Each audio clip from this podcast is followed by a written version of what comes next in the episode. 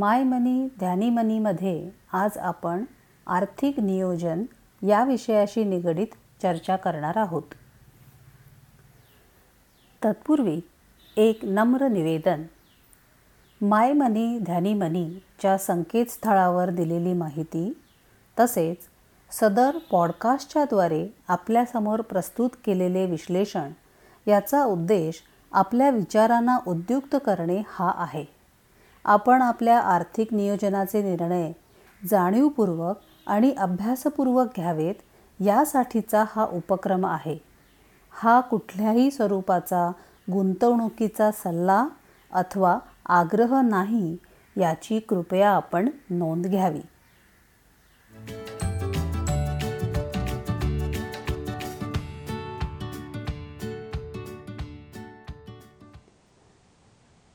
नमस्कार मंडळी. सर्वप्रथम तुम्ही गेल्या पॉडकास्टला दिलेल्या भरभरून प्रतिसादासाठी मनपूर्वक धन्यवाद. त्या पॉडकास्टमध्ये आपण आर्थिक नियोजनाचे महत्त्व आणि त्यातील वेगळेवेगळे टप्पे ह्यांची तोंड ओळख करून घेतली. हे टप्पे कुठचे होते? एक म्हणजे आपत्कालीन निधी म्हणजे एमर्जन्सी फंड दुसरा होता विम्याचं नियोजन म्हणजे इन्शुरन्स प्लॅनिंग तिसरा टप्पा होता आर्थिक उद्दिष्टांकरता केलेली गुंतवणूक म्हणजेच गोल बेस प्लॅनिंग चौथा टप्पा होता रिटायरमेंट प्लॅनिंग म्हणजेच निवृत्तीसाठीचं आर्थिक नियोजन. आणि सरते शेवटी पाचवा टप्पा होता इस्टेट प्लॅनिंगचा म्हणजेच इच्छापत्रचा. आता आपण एक पायरी पुढे जाऊ आणि हे आर्थिक नियोजन कसं करावं? सुरुवात कशी करावी? यावर थोडी चर्चा करू. जेव्हा आपण एखाद्या प्रवासाला निघतो मंडळी तेव्हा आपण आत्ता कुठे आहोत आणि आपल्याला कुठे जायचं आहे हे पहिल्यांदा निश्चित करणं आवश्यक असतं. आर्थिक स्वायत्ततेच्या प्रवासाला निघताना देखील चार मूलभूत गोष्टींकडे आपण पहिल्यांदा लक्ष देणार आहोत. पहिल्यांदा आपण जे लक्षात घेणार आहोत ते म्हणजे आपली मालमत्ता. म्हणजे काय? आपण जेव्हा साठवलेल्या पैशातून विविध गुंतवणुका करतो जसे की बँकेतला ठेवी पोस्टातील गुंतवणूक जसं public provident fund national saving certificate इत्यादी तसेच काही गुंतवणुका आपण शेअर मार्केटमध्ये करत असू म्युच्युअल फंड्समध्ये करत असू आपण भारतीय सोने खरेदीमध्ये देखील फार हुशार आहोत. आणि काहींची प पसंती स्थावर मालमत्ता म्हणजे घर किंवा जमीन ह्या खरेदीकडे असते. आर्थिक नियोजनाची सुरुवात करताना पहिल्यांदा आपल्याकडे काय काय मालमत्ता आपण गोळा केली आहे ह्याचा पहिल्यांदा आढावा घ्या. तुमची एकंदर संपत्तिक स्थिती कशी आहे हे दाखवण्यासाठी आपल्याला ह्या मालमत्तेचा उपयोग होणार आहे. एक्सेलमध्ये किंवा एखाद्या वहीमध्ये तुमच्याकडील सर्व मालमत्तेची एक नोंद ठेवा. दुसरा जो मूलभूत पाया आहे तो म्हणजे ह्याच्या अगदी उलटा म्हणजे आपल्यावरील कर्ज. आपल्या आर्थिक उत्त उत्कर्षामध्ये जर मोठा अडथळा काही ठरू शकेल तर ते म्हणजे कर्ज आणि त्याचं व्यवस्थापन. मंडळी हल्ली कर्ज मिळणं अतिशय सोपं झालेलं आहे. बँका तसेच विविध वित्तीय संस्था तुम्हाला कर्ज देण्यासाठी फार तत्पर असतात. साधारणपणे कर्जापासून नेहमी लांबच राहावं किंवा अंथरूण पाहून पाय पसरावे अशी आपली मानसिकता असते. पण काही वेळा नाईलाजाने किंवा काही वेळेला विशिष्ट गोष्टी खरेदी करण्याच्या लालसेने आपण कर्ज घेतो. जसं आपण जेव्हा एखाद्या दुकानात जातो आणि तिकडे असणारी एखादी वस्तू आपल्याला आवडते आणि लगेच आपल्याला सांगण्यात येतं की त्या वस्तूवरती कर्ज आहे तुम्हाला हवं तर तुम्ही घेऊ शकता ते कर्ज आणि ती वस्तू तुम्ही ताबडतोब खरेदी करू शकता. त्या लालसेने आपण ती खरेदी करतो आणि आपण ते कर्ज आपल्या अंगावर घेतो.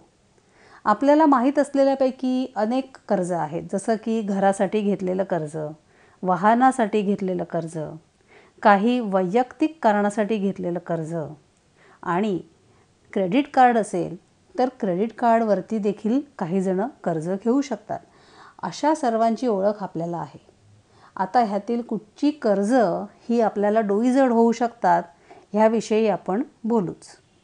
ह्यावर घराचे कर्ज हे सगळ्यात स्वस्त आणि क्रेडिट कार्डवरचे कर्ज हे सगळ्यात महाग असते याची जाणीव ठेवणे फार आवश्यक आहे. बऱ्याच वेळेला आपण क्रेडिट कार्ड वापरतो त्यावेळेला आपण खरेदी करून टाकतो आणि नंतर थोड्या दिवसांनी आपल्याला क्रेडिट कार्डचं बिल देण्यात येतं. या वेळेला काय होतं तिथे लिहिलेलं असतं की तुम्ही minimum amount to be paid म्हणजे काय?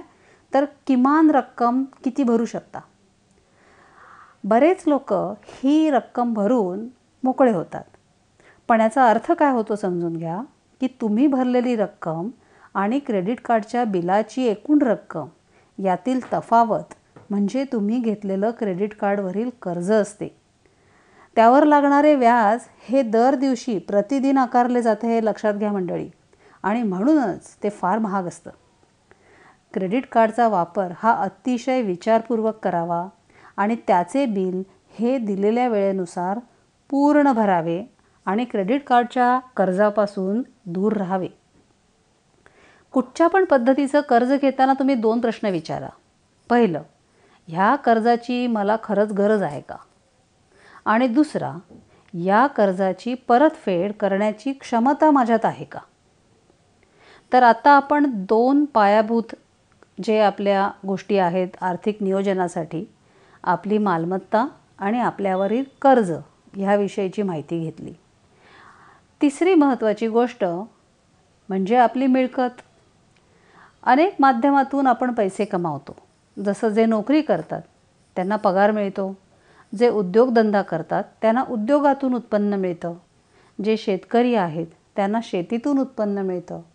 ह्या व्यतिरिक्त बाकी काही स्रोत असतील उत्पन्नाचे जसं की तुम्ही केलेल्या गुंतवणुकातून मिळणारं व्याज किंवा तुमच्याकडे एखादं घर असेल जे तुम्ही भाड्याने दिलं असेल तर ते भाडे करून दिलेले पैसे हे तुमची उत्पन्नाचे स्रोत होऊ शकतात. आपण काय करायचं आहे? तर जसं आपण आपल्या मालमत्तेची नोंद केली तशीच नोंद आपल्या पूर्ण मिळकतीची देखील करायची आहे. चौथा आणि फार महत्त्वाचा आर्थिक नियोजनाचा अगदी पाया म्हणा ना म्हणजे आपला खर्च. आपल्या दैनंदिन जीवनात अनेक गोष्टींची गरज असते आणि आपल्या सर्वांसाठी लागणाऱ्या मिळकतीतून खर्च हा करावाच लागतो. काही खर्च हे न टाळण्यासारखेच असतात. म्हणजे मुलांच्या शिक्षणाचा खर्च असेल घरगुती नित्याच्या वस्तू असतील किराणा मालाचं सामान मोबाईल इंटरनेटचा खर्च औषधे इत्यादीचा खर्च जो असतो तो आपल्याला करावाच लागतो. या व्यतिरिक्त थोडा खर्च आपण मौज मजेसाठी देखील करत असतो. म्हणजे मॉलला गेलो एखादा सिनेमा बघायला गेलो हॉटेलमध्ये जेवण करावा करायला गेलो तर हा मौज मजेवर केलेला खर्च.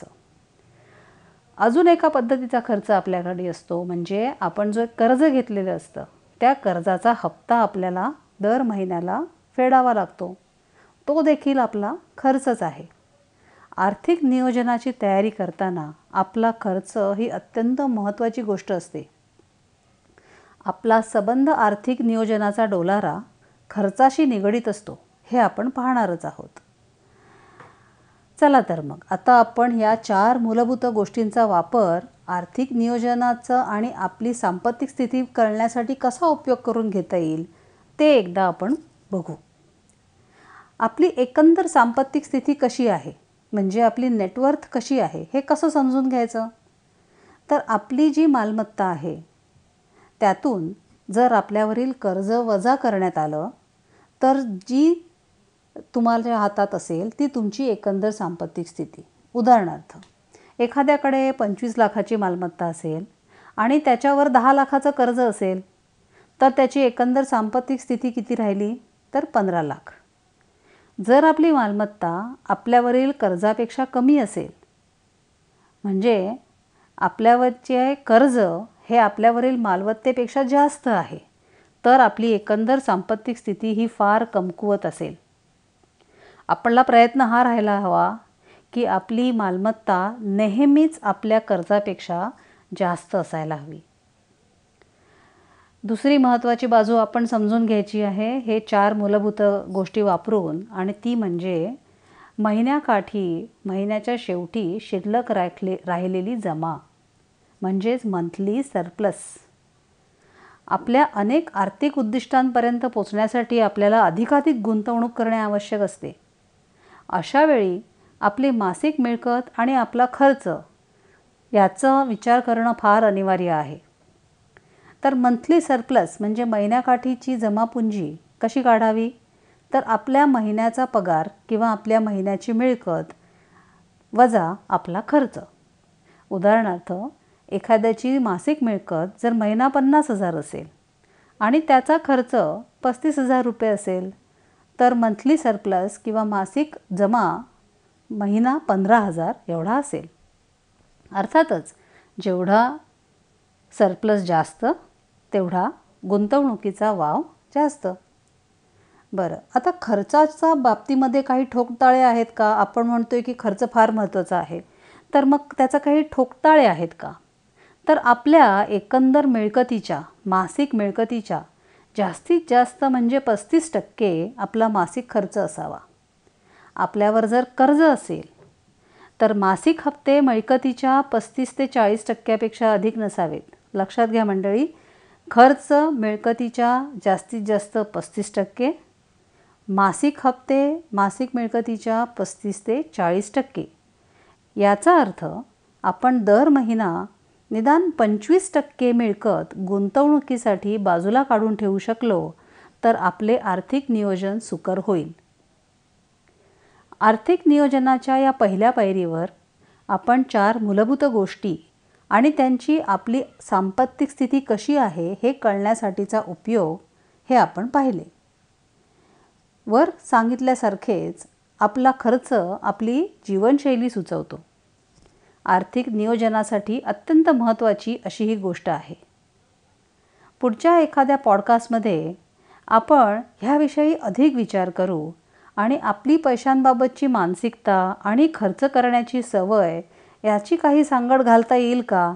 या विषयावर देखील सविस्ताराने बोलू. नमस्कार.